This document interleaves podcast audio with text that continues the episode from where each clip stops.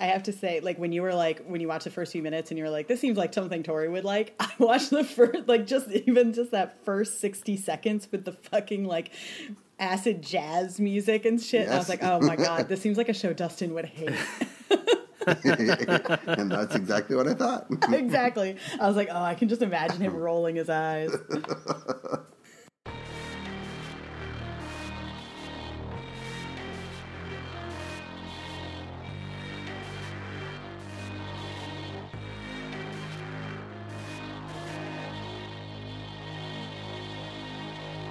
Welcome to Podjiba, the Pajiba Television Podcast.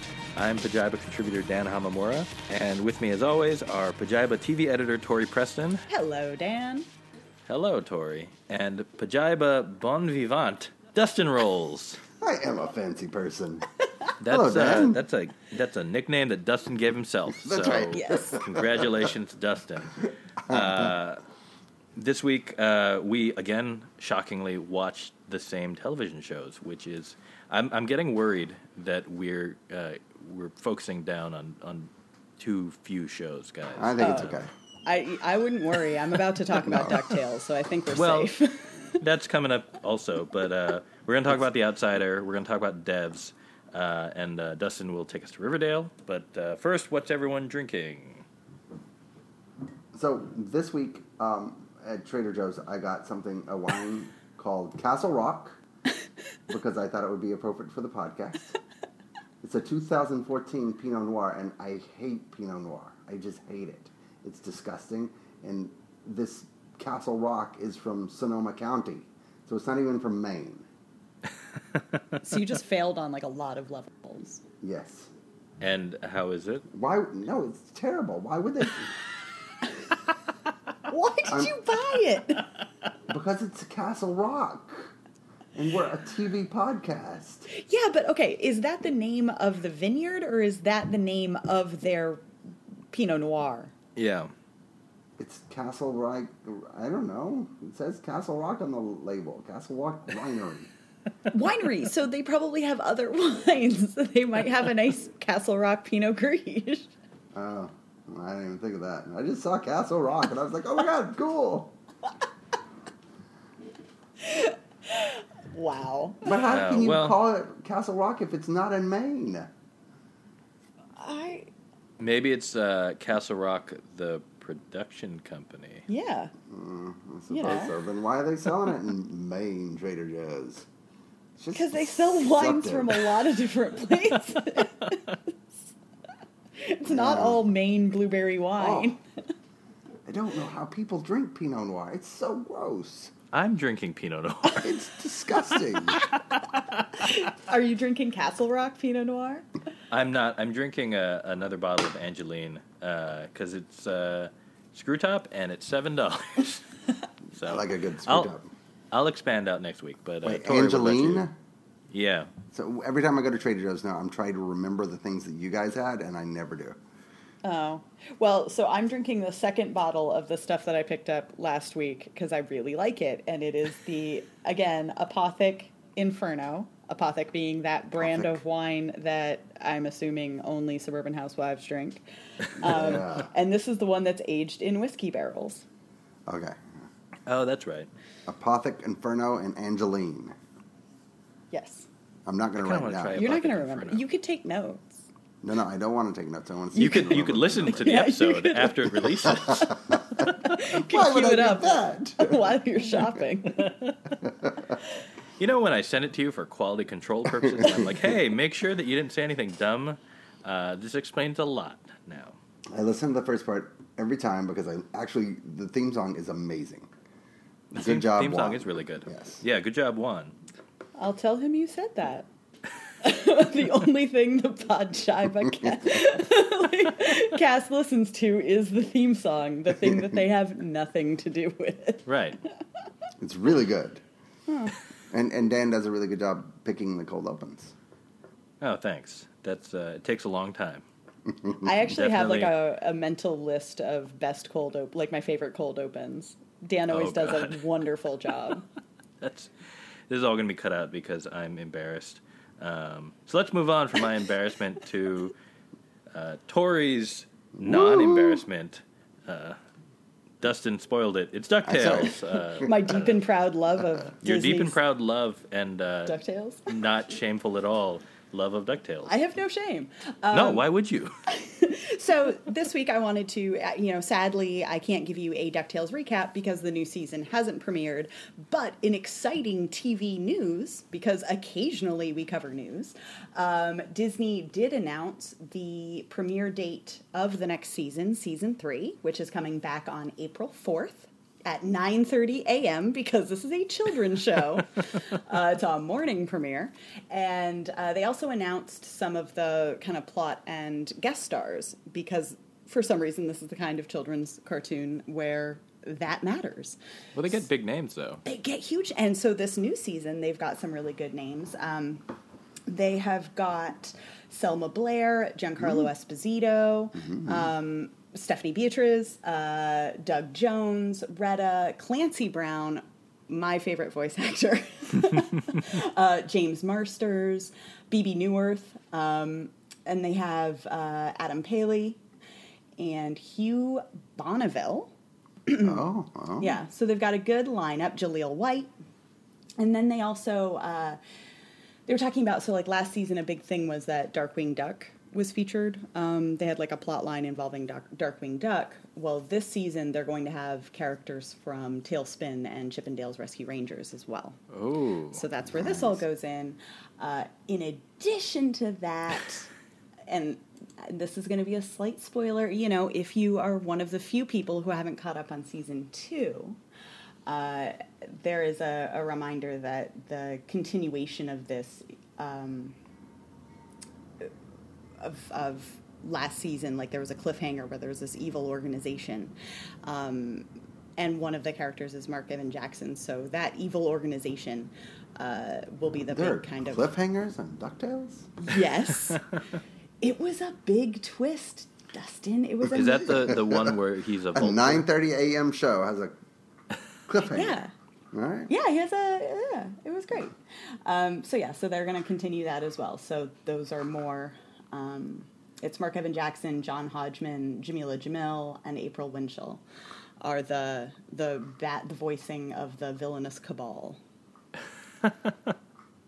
so You think they'll cross over with the MCU at some point? well, so they had Don Cheadle do the I was kidding. Don't. Don't. that can't be thing. Now let's get into No, he- let's get into some real uh, Ducktales MCU. Uh, So uh, it wasn't an. MCU crossover, but they did when they they had an episode where uh, Donald Duck was going to get his voice straightened out, so he would talk like a normal person, and they hired Don Cheadle to do his voice. Oh, mm. And if you watch nothing else from the show, it's worth looking at. Don up Cheadle's like his normal voice? as Duck. Yeah, Donald Duck's not screwed up voice. Oh, that's Huh. hilarious. It's excellent. Wait, does that mean that they explained uh, why his voice is the way it is? Yeah, there's like a whole plot, or or something something happened to him so that his Is voice. it because he's a duck? well, no, because they're all ducks. Oh, Yeah. oh. He's the only one who talks that way. He's just very angry. He's like the Hulk. only, you know, War Machine was his voice. anyway, DuckTales is great, and that is my DuckTale update. Thanks, Tori. Um, It should speaking of creatures songs. that live in water Whoa. and around water. Look, I previewed this this segue uh, on the Slack like a week ago, so you can't be surprised, Dustin. Uh, it's time for Dustin's Riverdale recap. That's right. Every week, uh, when he feels like it, Dustin tells us what happened on What- the CW show Riverdale, which is a real television show that is on season four, 3 hmm Something that's like right, that? Season four. Um, anyway, Dustin has some big updates for us uh, because a lot happened last week. That's so right. Are you ready for it? Take it away. Jughead is alive. What would you like to cover next?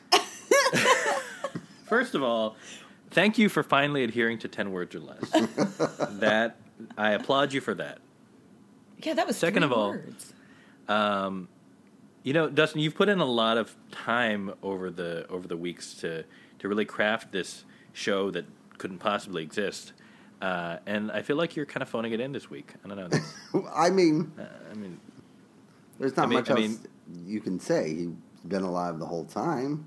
I mean, normally Oh. there's uh, there there are dead bodies and rats and No, no. Wait, so Dustin, are you saying, would you have us believe that you have constructed some sort of entire cover up involving Jughead's not death? Um, I didn't concoct this, but this is what has happened. And apparently, the entire fucking town was in on his fake death. okay, well, that's just implausible. so were there more people in on it than not in on it? Yes, like for some reason, everybody knew except for like Cheryl, and they had to convince Cheryl by Archie and Betty grieve fucking, and they're not together anymore. Well, they just made out, and then they're like, ooh, uh, like Archie and Betty were like made out in front of Cheryl so that she would see that they were grieving Oh. to sell the story. Because Betty's supposed to be with Jughead, right? Right. Mm-hmm. Awkward. And Archie's Juggies had Specs but like, Juggies. but like at the end of the episode, it's like um, Archie and Betty uh, start having feelings for one another because of that fake kiss. So that's really the only takeaway of the entire season, where they basically led to Jughead's murder, which was a cover up the entire time.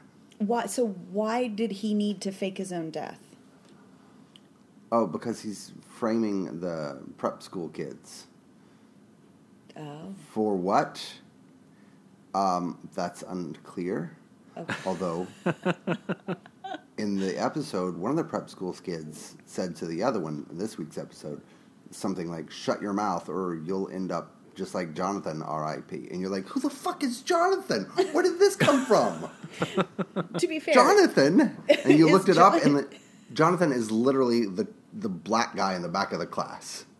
The one black And guy he- in and he's Riverdale, and he's dead. Oh, Yeah, yeah. but they don't attend a prep school. Jughead went started going to a prep school this year because he got accepted because somebody submitted his writing to them. this is the prep school where like his teacher got killed Yes. or jumped out a window or That's something. That's right. That's right. His teacher. Why do I know that? that's right. And we're sure the teacher's dead and that that wasn't also a cover up. Oh yeah, the teacher's so dead. I like It's how got- that's obvious. There's like a skull and bones thing going on there, and they keep killing people. So how long has Jughead been quote unquote dead? Like I mean, I mean in, in showtime, not in uh, okay, it, not in not They- in weeks of episodes. well they teased it in the third season finale that Jughead's corpse, and then like we spent most of the season in a flashback, you know, going up back up to that moment in which we discovered his body, and then like the last three episodes, he's been dead, and then sort of like out of nowhere this this week, he's like, oh, there he is, hanging out in the. Uh, Hanging out in his bunk bed in the uh, little uh, the sex dungeon. what? There's like a there's like an underground bunker where they all go have sex. Okay. Dustin, I'm I not it appreciate up. your creativity. but like that's where you start crossing the line into like I'm a little worried about you. No, this is like one of those, yeah, where where you turn in your writing assignment to your English teacher, and they're like, "Look, Dustin's a very creative child, but uh, we is everything all right at home? By the way, What's going on?" What was the impetus for Sex Dungeon? I do have to mention this. So one of the the, the villainess, uh, the prep school um, girl, follows Betty into the bunker, and it was like, oh, I'm going to catch because she's like suspects that Jughead's still alive. She goes down there and finds Betty making out with Archie because it's all part of the cover. But while she's down there, she sees that there are three milkshakes, and she goes back to her friend and is like, "There were three milkshakes.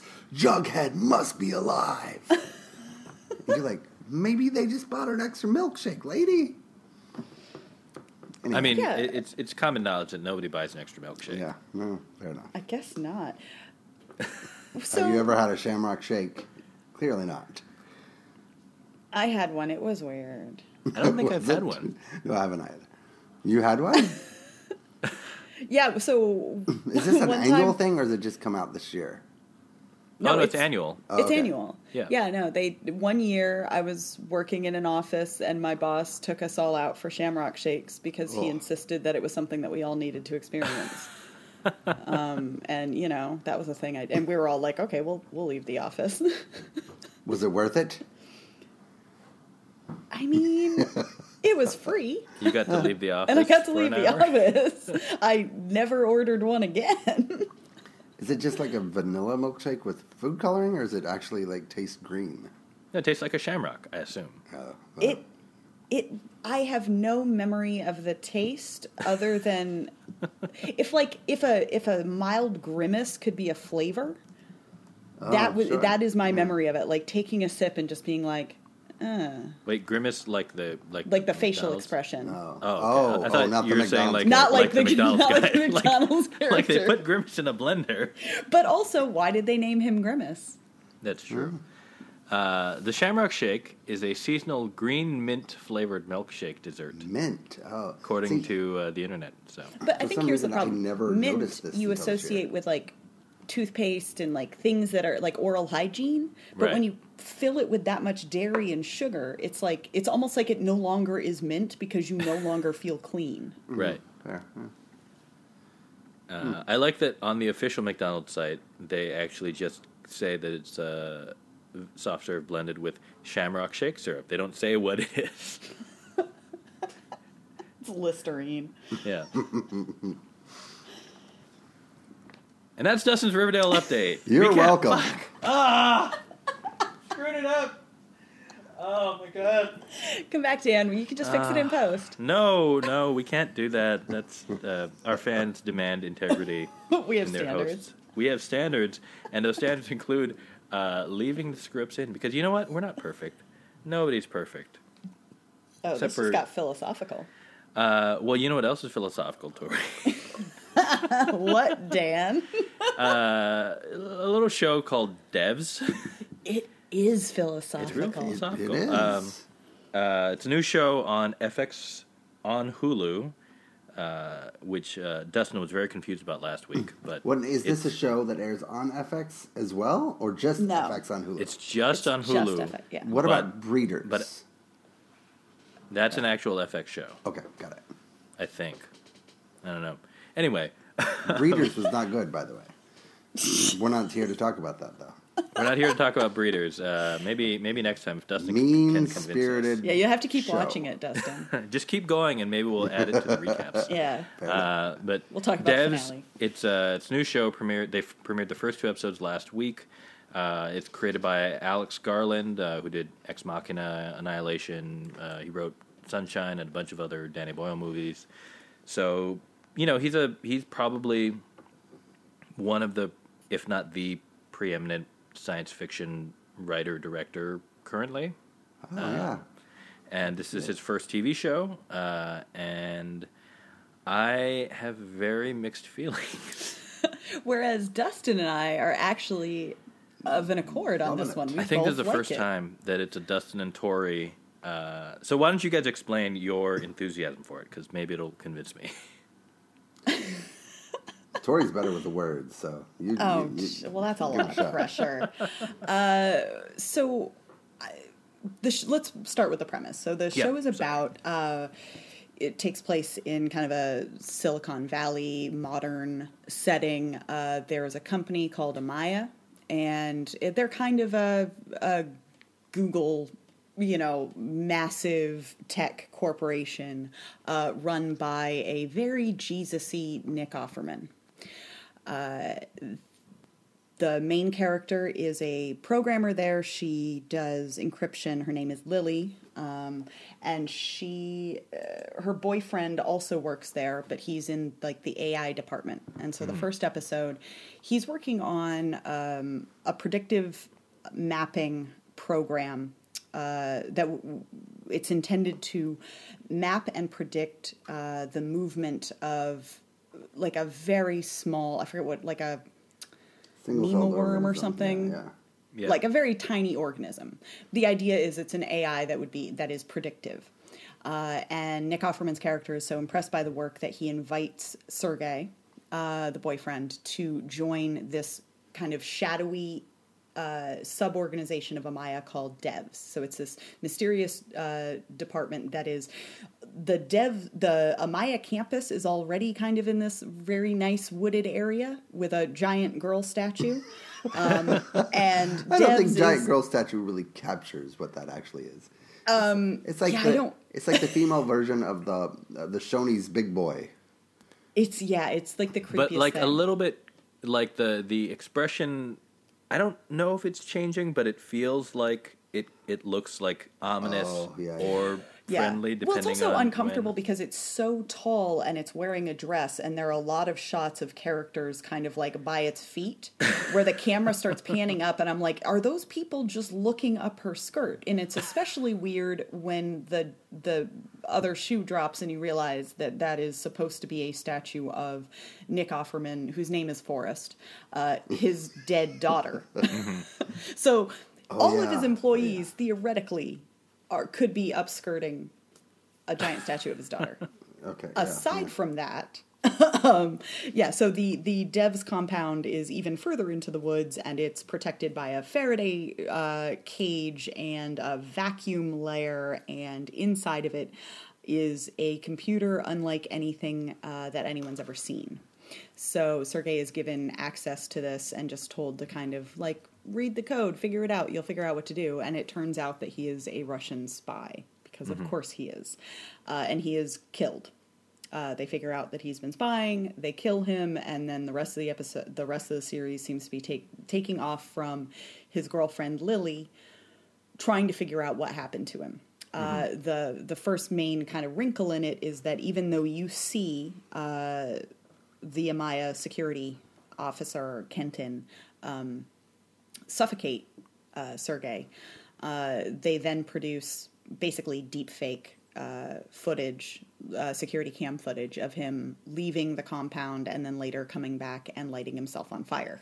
right so they've got their bases covered, and then it's about her kind of figuring out that he's a spy and contact, and and also. But, but the main question is, what is the secret that Amaya, that you know Nick Offerman's character is hiding, um, that's so important? Uh, and it, it has to do, I think, with that predictive um, tech. And and you know the one thing that you know is that the computer is more than quantum.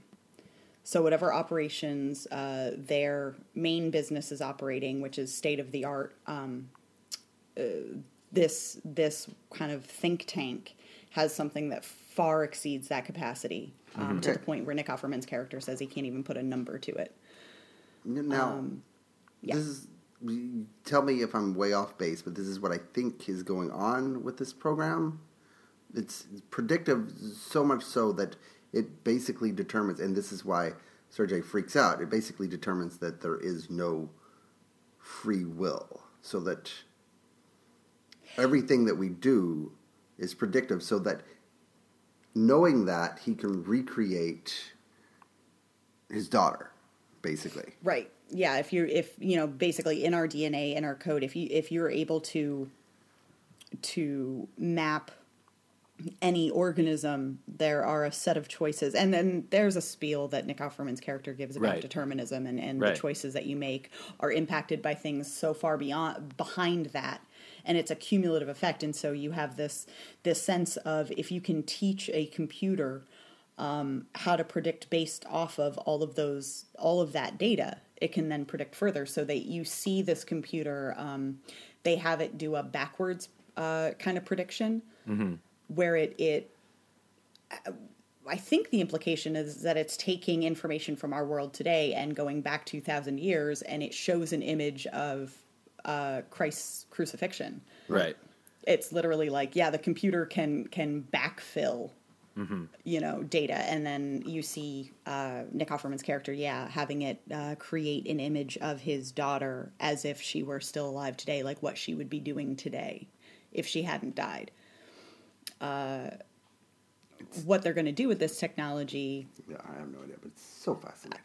you know but he also he's very clear on like i don't believe in multiverse so this is not like it's not trying to crack into another reality i think it's something about our reality um and maybe rewriting it like if it's if everything is code if everything is just data points that are predict predictable, can you can you change that code? Can you Right. alter reality? Right, because so far his his uh, some of the kind of, the speeches he's made have kind of suggested that uh, he believes that it's um, that it's like it, he kind of believes in a deterministic uh, philosophy, Right. Where it's like, of course, like when he tells Sergey right before he kills him, he's like, "Of course you were going to do this. It's not you didn't make this Right. choice. It was uh, programmed in you, basically." Yeah, and there's another thing that um, did you catch in the second episode uh, where, so at the end of the episode, um, Lily meets with Sergey's handler, um, Anton, and then Kenton, the security guard, like fo- has fo- had followed her, met saw the guy, followed the handler, and then they get into a scuffle, and uh, Kenton ends up killing him. Right. There's a shot of that scuffle that actually was in the At the very beginning. At the Right. very beginning of the episode. So I think that there Oh. may be a stylistic thing going on where because didn't there's like an opening montage set to music where it, it seems like it's all shots of what the characters in the present are up to. Mm-hmm. But then when you see and and that's a scene where you're like you it's from a distance. You can't even tell who these two characters who are grappling are. And then when you get to the end of the episode you you realize who they were and that it it actually you know it's it's happening. That was a shot from the future. Ah. so now Yeah, you so start so it like- both calls into question are the other scenes in that montage also from the future? Are you getting a glimpse at things that have yet to happen on the show? Mm-hmm. or is the entire show constructed as if it's coming from this computer program and so you kind of have to doubt everything Right. all of those moments So smart. so anyway I mean, those it- are the little gonna- details that i like That is phenomenal details, and I'm sure they, they're going to blow it by the end. But Dustin, you have to save that for later. I know, but it's really good now and really compelling. Okay. Yeah. So here's my all everything you guys have said. I, I agree with, and I have enjoyed those elements. Um, here's my. I, I'm enjoying the show. I like the show. Uh, it's incredibly well, um, well made. The visuals are amazing. Uh, the cast is great. Um, the the questions they're asking are compelling. Um, my one hang up so far, and it's not you know it's not like I'm not going to keep watching because I'm definitely going to keep watching, but but my one hang up right now is that I I feel like there's so much going on and so much between the world building, the philosophical questions, this the scientific and tech questions. I don't feel like I have a good grasp on a lot of the characters, and specifically uh, Lily, where we don't know anything. ab- Like two episodes in, we don't know anything about her.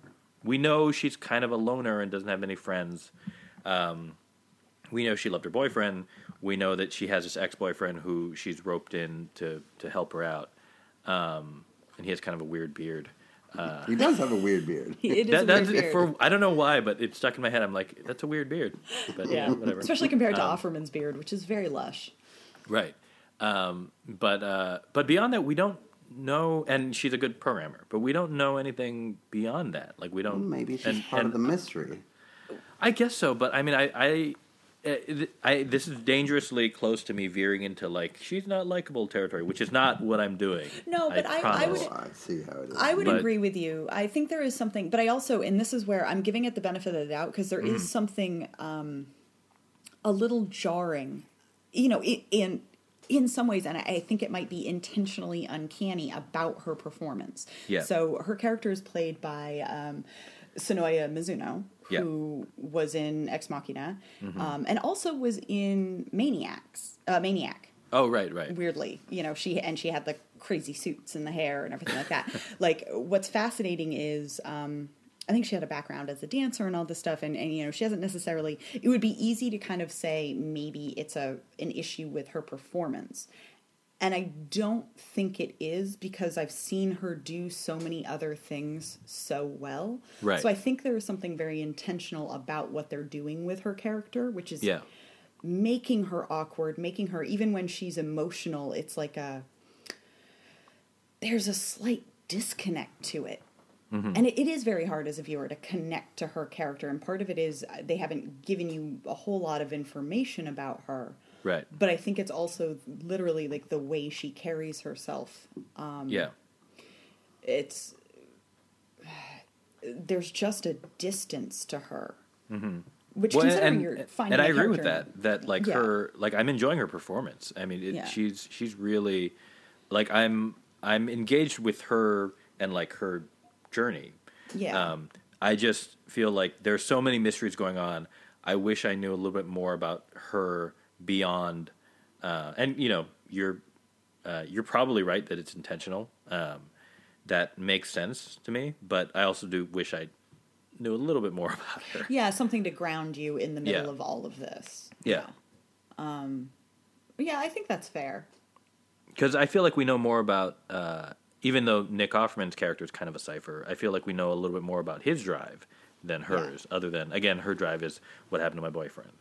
Right. Um, Yeah, and there's something very weird about like so you're already kind of coming into their relationship where it's it's a, a set thing and then he goes off and he's lost. So Mm-hmm. you don't really have a whole lot of info on their relationship, but you know they're up they're very close. And Right. then with the introduction when she has to go and meet her ex-boyfriend for help um cracking Oh, yeah. I was gonna Sergei's phone. well, yeah, cuz it's so fascinating. It's like there's all this history and she's kind of like, "Yeah, so um yeah, at some point we'll talk about why we broke up, but let's yeah. put a pin in and that." then, but but he has to, and it's not it's not anybody's fault, and it's like I get. This is one of those things where I, I I see this scene and I understand why it has to be this way because this show is incredibly complex and you just need to get the information out there.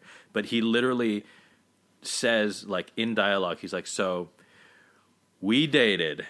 And then you broke up with me, and blah blah blah. Like he he he Yeah. recaps their relationship in like a fifteen second line of dialogue yeah. And it's just like I know I know you have to do it, and I know that there's no way around it, but uh, it's a little bit of a bummer.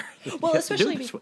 but also you know i think that's it's it's okay to be fr- like i bought it in the moment because it, Mm-hmm. it did seem like an appropriately exasperated like let me get this straight this is the this is what you want from me right now and like i kind of understood that but there was also Yeah. there's a level of if they i'm assuming they're going to have to develop that relationship further Right. because if it continues to be like the heartbreak that they've just put a pin in, it's like you could have just had this be an old college buddy. Like Right, it didn't right. need to be an ex. she didn't need to have dropped some guy unceremoniously to get together with her Russian spy boyfriend. Right. Like all of this must matter somehow.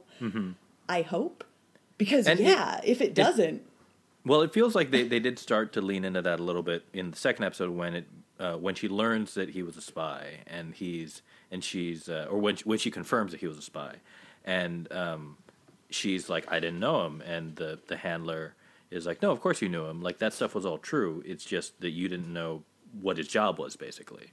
right. Um, and so that, uh, yeah, so it, it seems like that relation, like her wrangling with her um, her choices. her choices and her romantic relation uh, relationship with Sergei uh, will no doubt continue to reverberate and be a be an emotional uh, hang up for her. Um, but But I mean also like they're gonna have to do something about her relationship with Jamie. right, the ex because I, I, it certainly seems like he's going to continue to be a part of the show. Yeah. Oh, yeah, absolutely. Like, and they he's- can't he's just continue clearly to be her- like, yeah. yeah. You got to ride that beard. God damn it, Dustin. But like, despite my hangups, I will say uh, two Asians in leading roles. So A plus, A plus for Well, that's- devs. it's a It's really a perfect TV. show. Also, no, it's it's- good. I'm, I'm really, I'm, I do like it. I just, I'm, I'd like to know a little more about the character. Also, um, uh, uh, uh, Alison Pill, Oh yeah, Alison Pill. three television series she's in this year, apparently. Yeah, she's this Picard and She's going to be in something called Them Covenant on Amazon. oh, I'm. Is that I'm another really witch happy for show? It's not. Oh, okay. I don't. I I, think- don't think. Oh, what is the no? But no, but Freeform has a new witch show. Yeah, there's It's another. like I've seen, like- Motherland Fort Salem or something. yeah, it's, or like the, the yeah, I don't know. it looks. I'll probably watch it. Oh wait, I no, feel like it, there's been a lot of witch shows. it might be a witch show actually. Eh, whatever. I like Alison Pill. I miss her since Newsroom. Since what? What was that one? Nothing. Or what, what, what did you? We're going to talk about The Outsider tonight, huh? wait, wait. What show was it? Yeah, well, I know no, what it's a movie, isn't it? I mean, No, I, I it was a it's show. movie. It was- it was- to- It's a newsroom. newsroom. I think you're gonna have to speak up. Newsroom. What? I, I, I don't know if I caught that, but I feel like Dustin was saying the newsroom, uh, created by Aaron Sorkin, That's right. which ran on HBO for Three seasons. three seasons. Kind Wonderful of. wonderful seasons. The last season was like six episodes, Okay. right. uh, and it went really. It got real weird. And we know how Dustin loves. Imagine how weird it would be now, though. I mean, really. See, I, I I'm It I'm very glad that now. that joke went away. Where like there was like a year. Oh, yeah, that joke uh, was, like, where where it was like imagine how the newsroom would cover this. And I was like, no, no, I don't want to think about I- that. But It's bad enough already. but once again, Podjiba is not a political show, so we're That's not going to get into that. Um, so Dustin wants us to get on to The Outsider, which is a show on HBO, much like The Newsroom. which will that, probably uh, run for three seasons. God. The finale aired on Sunday. Uh, we were recording this on Monday night, as we normally do. So we've all seen the finale of, I guess, the first season, and Well, not the let's not- series because Okay, yeah. well, they stopped calling it a limited series. Apparently, uh, I think Roxana mentioned that in her piece, which we'll link to because uh, her piece is great. You should read it. Um, but I get the sense that all three of us, and Dustin, you had read the book, right? Yes. Okay, so you already knew kind of the ending that they were going to moving toward, but uh, I feel like all of us were disappointed in various ways.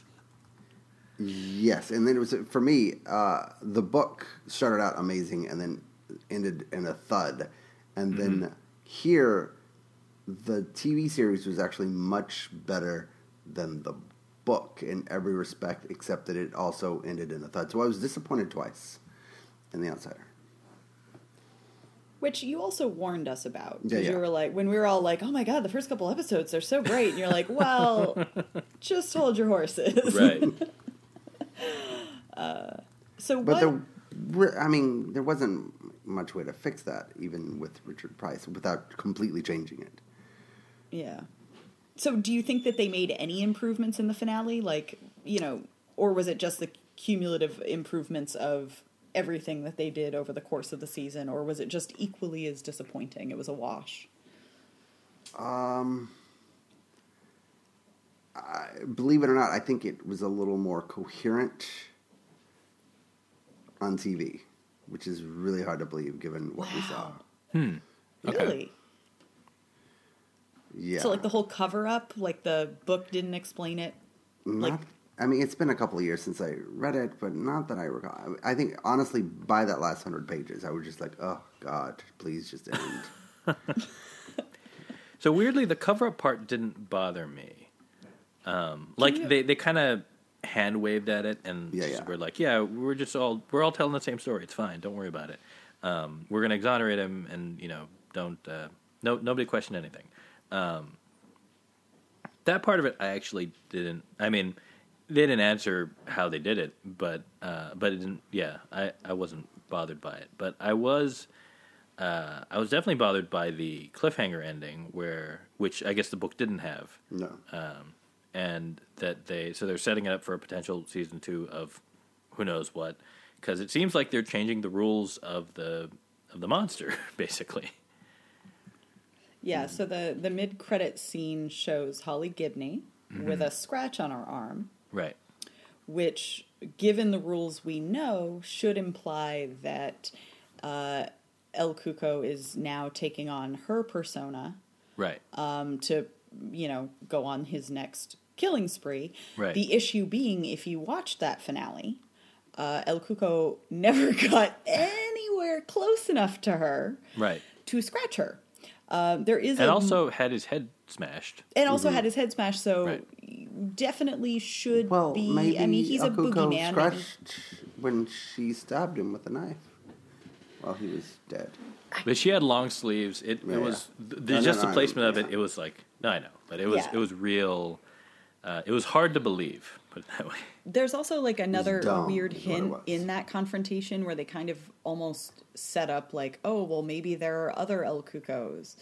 Right. So I don't know if that's like if it's going to be just because so there's there's the fact that um, there's a bit of dialogue in that where they wait that when they meet up with El Cuco and question him and he almost tries to hint that like well you know maybe there are others or whatever um, and then there's the fact that the assistant DA the previous episode um, had been given uh, had been presented with a murder case uh, that looked very similar to Frankie Peterson. That was not that was clearly not done by this El Cuco. Um, but it's kind of what got the ball rolling for him to go, oh, maybe Terry really didn't do this. Right. But we're all like, who the hell is this dead kid? Right. Because it's not. um, so I have a. I'm curious. Yeah, so I mean, like, there are a couple loose, very loose threads if you want to follow a multiple El Cuco theory. Um, I mean, look, I was bothered by the imprecise nature of the cover up just because it was it was just like how do you explain all of those people being at those damn caves? Right. like who's going to buy this and you have to get glory involved right. You know, and all this stuff. I'm like, but I have to. My biggest problem, which I I remember checking with Dustin about, like, was this in the book? Uh, the thing that made me the angriest in the finale was the fucking snake. Okay. Deus Ex, Snakema. Well, no, and That's here's right. why. It's not just that Jack got bit by a snake, which Right. was dumb. It was Right. so so stupid. Yeah. But my problem with it was Jack goes on a freaking killing spree. Kills Mm-hmm. A very graphic a killing spree. Very graphic and like Yeah. really heartbreaking. Like the people that he killed, like, you know, they're great characters. You felt Right. bad for them. It was just it was just heartbreaking. Um and then he, you know, he's sitting there and, you know, Holly yells at him through the scope and he doesn't shoot her and, you know, and it, it's like, it just, none of it makes sense. And mind you, he's got the, they, they show shots of his like neck rash throbbing Right. which is supposed to be like okay he has a certain amount of free will except that if he exercises it exercises it against el cuco's wishes el cuco puts him in excruciating pain right I, Right. Okay, I never understood any of that, but okay. which it- it's a renfield thing but it's dumb like don't and, and understand it's the never Renfield makes thing. a whole lot of huh Okay, I don't understand the Renfield thing, but okay, yeah, yeah. I, um you know in in uh francis ford coppola's dracula you know the tom waits character mm, no. Francis Ford. Coppola- Oh, oh, that Dracula was the one with Keanu. That sigh was just perfect. yeah the one with keanu Yeah, but the Tom Waits. Anyway, whatever. So he, you know, so there, there's, it, it's a trope in vampire things where the the Dracula character will have a human servant who can kind of do things for him during the daytime, and there's usually some sort of connection made uh, so you can control him.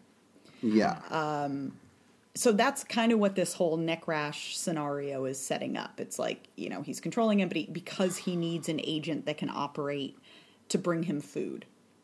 Which, never mind the fact that the whole the difference between El Cuco feeding on grief versus feeding on flesh. Like the first half of the season, it's like, oh no, he just really likes grief and he's just setting up people to be upset and that's what he feeds off of. And it's like, no, maybe he just enjoys that and he still has to like eat armadillos. Like it, it- that didn't make any sense. Um, so he's got so he's got Jack and he's been controlling Jack and Jack just got goes on this killing spree for him. And then the snake bites him. And so he's going to die. Wait, wait, wait. Not just that, but the snake approached him once, and he like knocked it off the the rock Right. that he was perched on, And and, it then it came came back. back. So also, yeah, snakes don't do that. um, and he and even when it was like the snake came back, it didn't. He doesn't make a move for it. it apparently just chased him down, which snakes don't do. So now he's he's dying, but he's still got the Renfield thing. So I guess he decides that it's now because he's dying, uh, there's no reason for him to listen to El Cuco. So he has like a late stage attack of, of conscience. And he climbs down off his cliff, off, off of his, you know, vantage point and goes down and he's he's gonna and he, and he talks to the survivors and his piece of advice is basically that they need to go into the caves because that's where El Cuco is, which they know. That's why they're there. And then he shoots himself in the face. Right. So he didn't need to come off. He could have just shot himself up there. He could have just waited to die up there. Also, I'm not entirely sure why a snake bite would make him more able to resist El Cuco's influence, considering he should just be in even more pain. Like, all of it was unnecessary. Yeah, Anyway. yeah, yeah. I just really, that, of all of the nonsense, the goddamn snake just pissed me off so much. It's like just have him fight against the influence. I don't know. You just yeah, you just you killed like three or four people. the guy in the hood who disappeared. Wait, You, the guy uh, in the hood? Yeah, you, you, you brought that, that up with me this morning, I, and I'd completely forgotten about the guy in the hood because that's Well, But it's El Cuco. right. But yeah, But- they they make the point during the early episodes of showing the like crowd scenes and then zooming in on like there's the dude with the hoodie, and right. then they and just he's hanging out, and his face looks weird, and then yeah, and you're like, oh shit, like that's the guy, like that's crazy. And it was just like a cool thing in the episodes where you're like, where's Waldo? But like evil Waldo, and then they just stopped doing that because it's like, oh well, now you know who it is. It's it's Right. El Cuco, so like why bother? Yeah.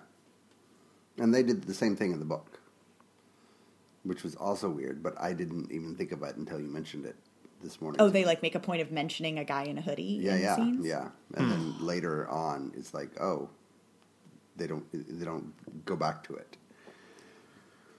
So it's kind of like once he once he starts becoming, uh, I'm blanking on the character's name, Claude. but the yeah Claude. Uh, then he kind of disappears in the book. Yeah, I, I the the series was actually pretty faithful to the book as best I I can remember. Oh, okay. But I think I think it just works better as a TV series than a, as a book.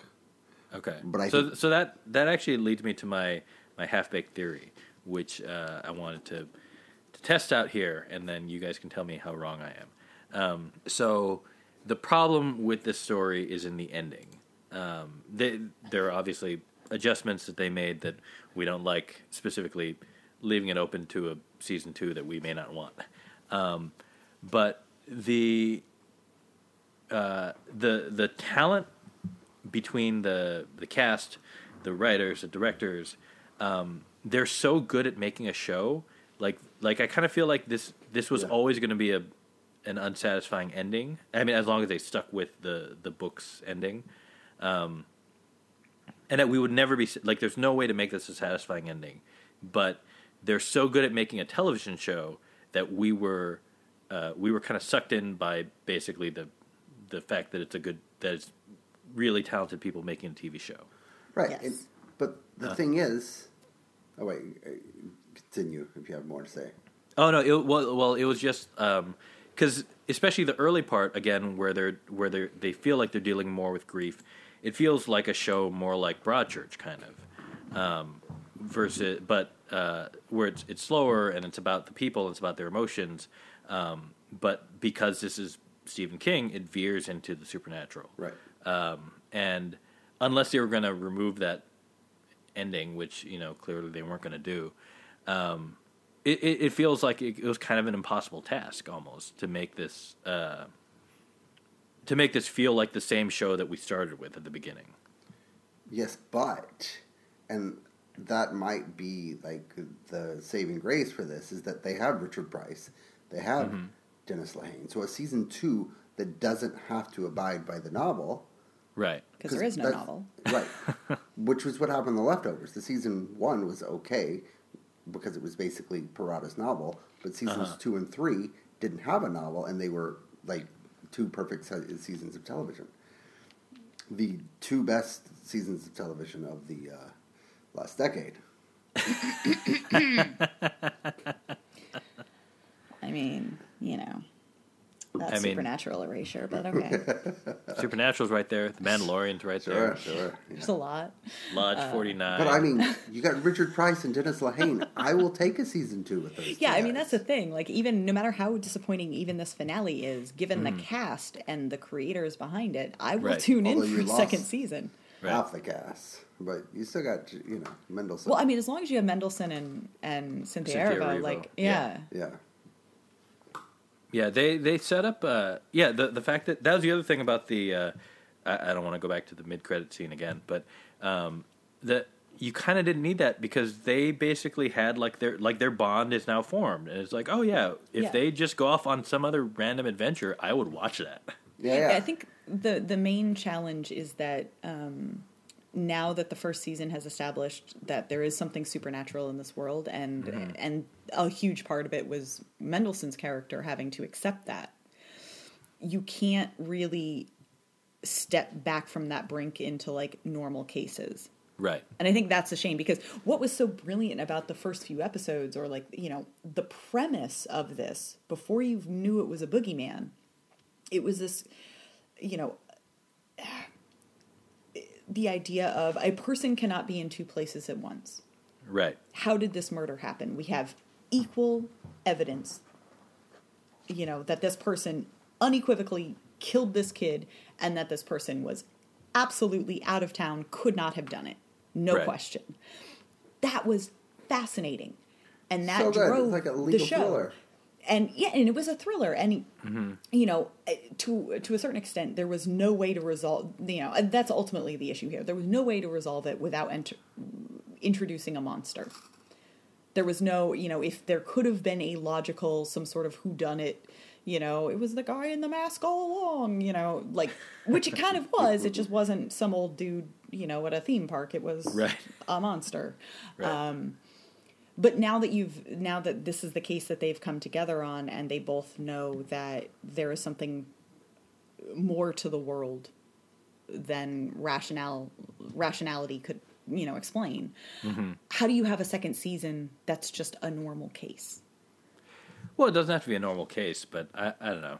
Um, but but yeah. Well, would there be any supernatural case The that would be satisfying right. thing here is that the Cynthia Erivo character is in three previous Stephen King novels in which there isn't a supernatural element, or at least not a huge supernatural element. right They're because it's uh, mr mercedes right Right, they're more sort of detective novels. Uh huh. And then she gets drug, dragged over into The Outsider. But they can't go backwards because those, that show's already been done. yeah Well, just a anyway, shame. we were. Uh, overall, I think people still liked it, but yeah, disappointed Oh, I- in the finale.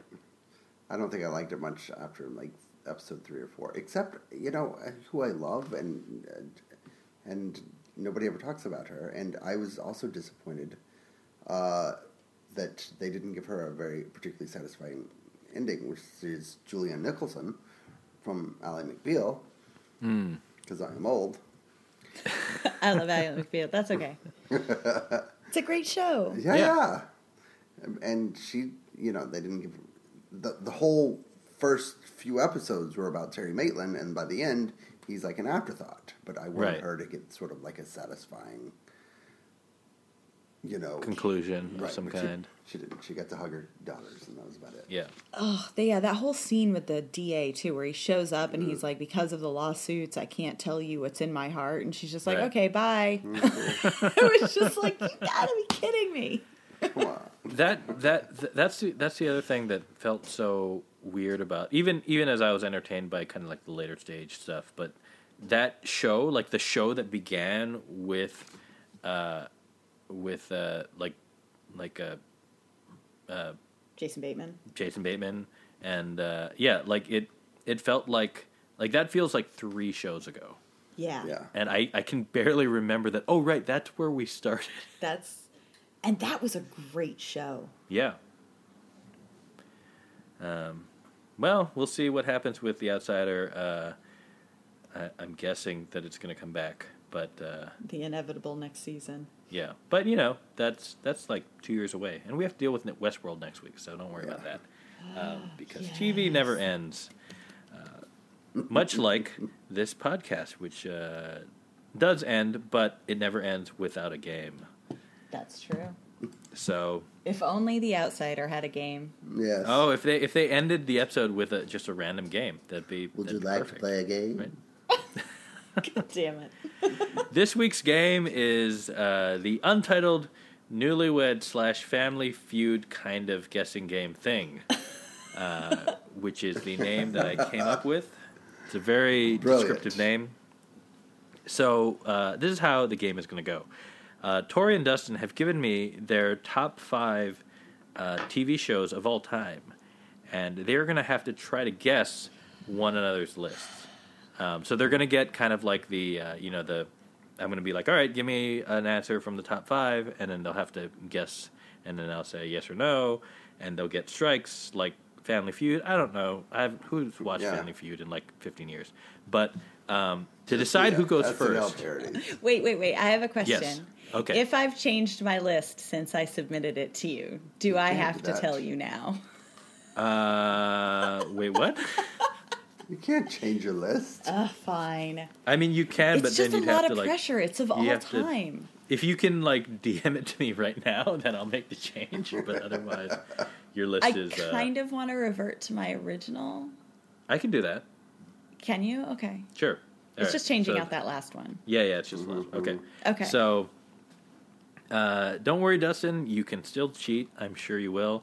Uh, so don't know here, how- so You should so just let to me go first because it's easier for no, me. no, no. So here's how we're going to decide who goes first. Uh, okay. Uh, the way that uh, i instead of the Family Feud, like you know, normally they bring you up and then have you answer some question randomly. So uh, the the question that you have to answer randomly is uh, either of you just yell out your answer when you have one. Um, you have to pick out a show that would be on my top five list.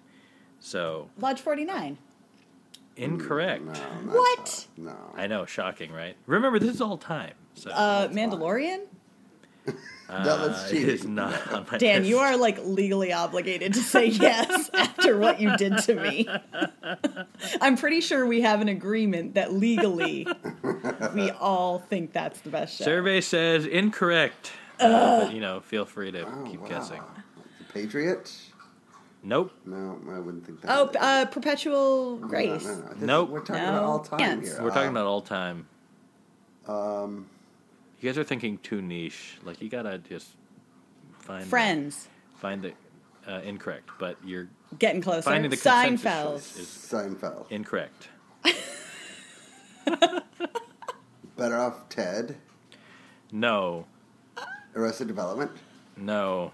Or, it's a comedy. I mean, maybe there are there Good five place. options on this no. list.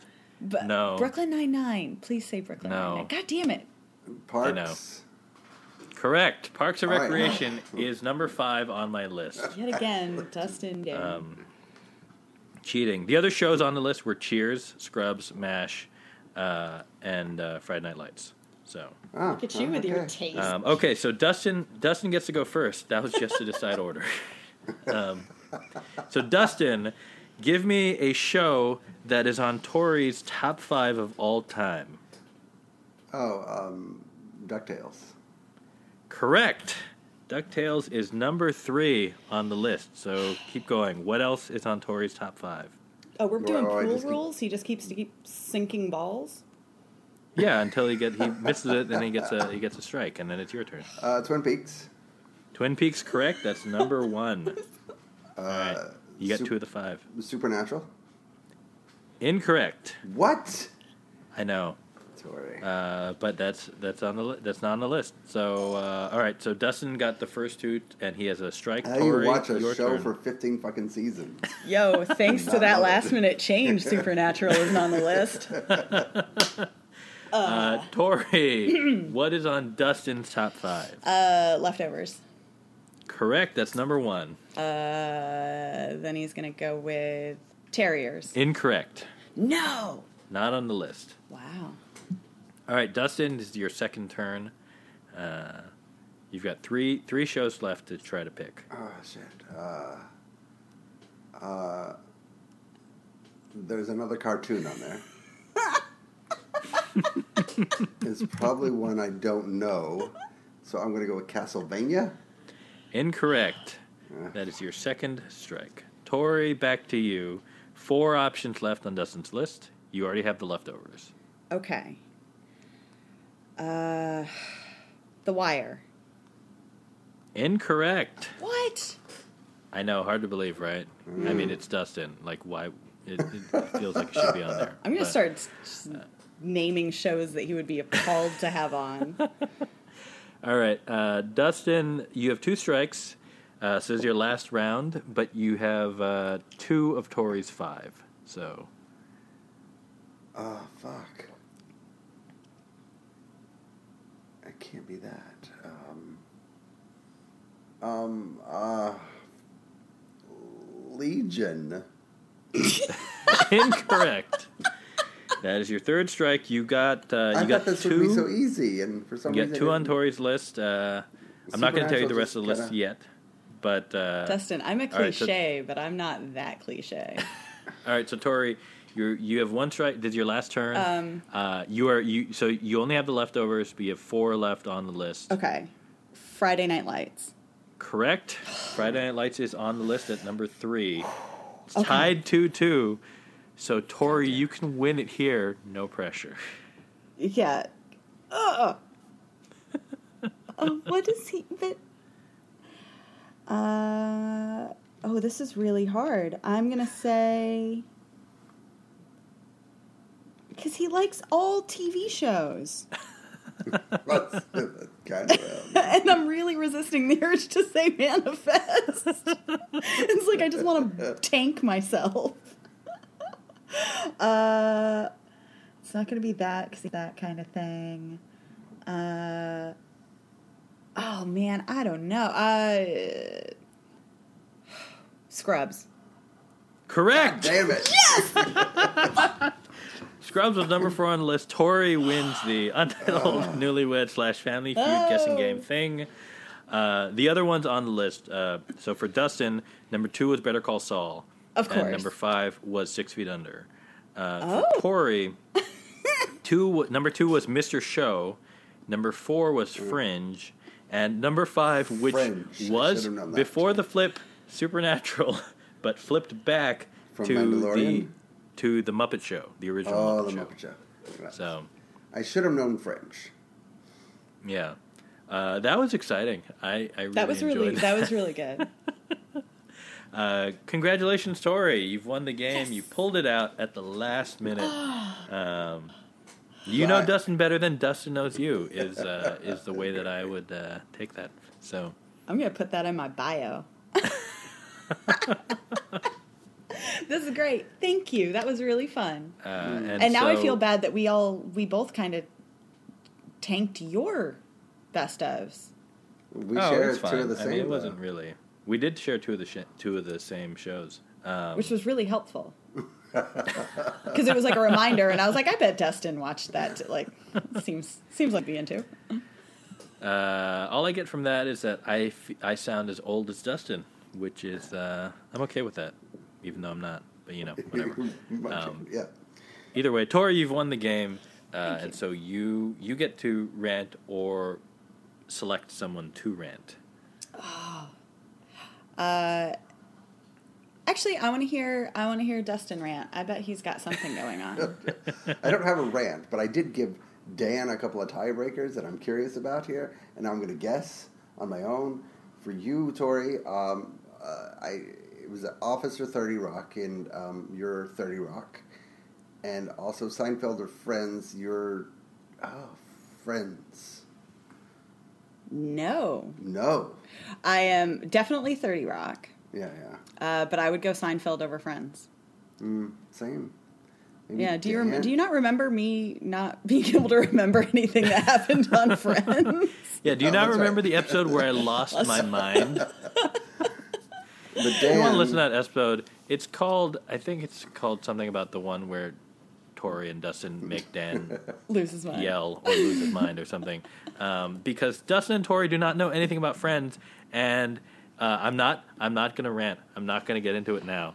Uh, you have to listen to what. You, go back and listen to that episode, and you can hear what happens So you're when a Friends over Seinfeld person.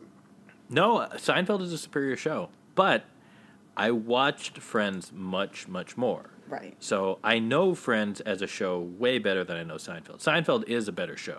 Uh, And there- you're there's both no So The here's- Wire over Breaking Bad. Oh yeah. Yes. Okay, yeah. Me too. I mean, honestly, anyone who says otherwise, like, they just haven't actually watched The Wire. And yet none of the three of us had The Wire in our top five.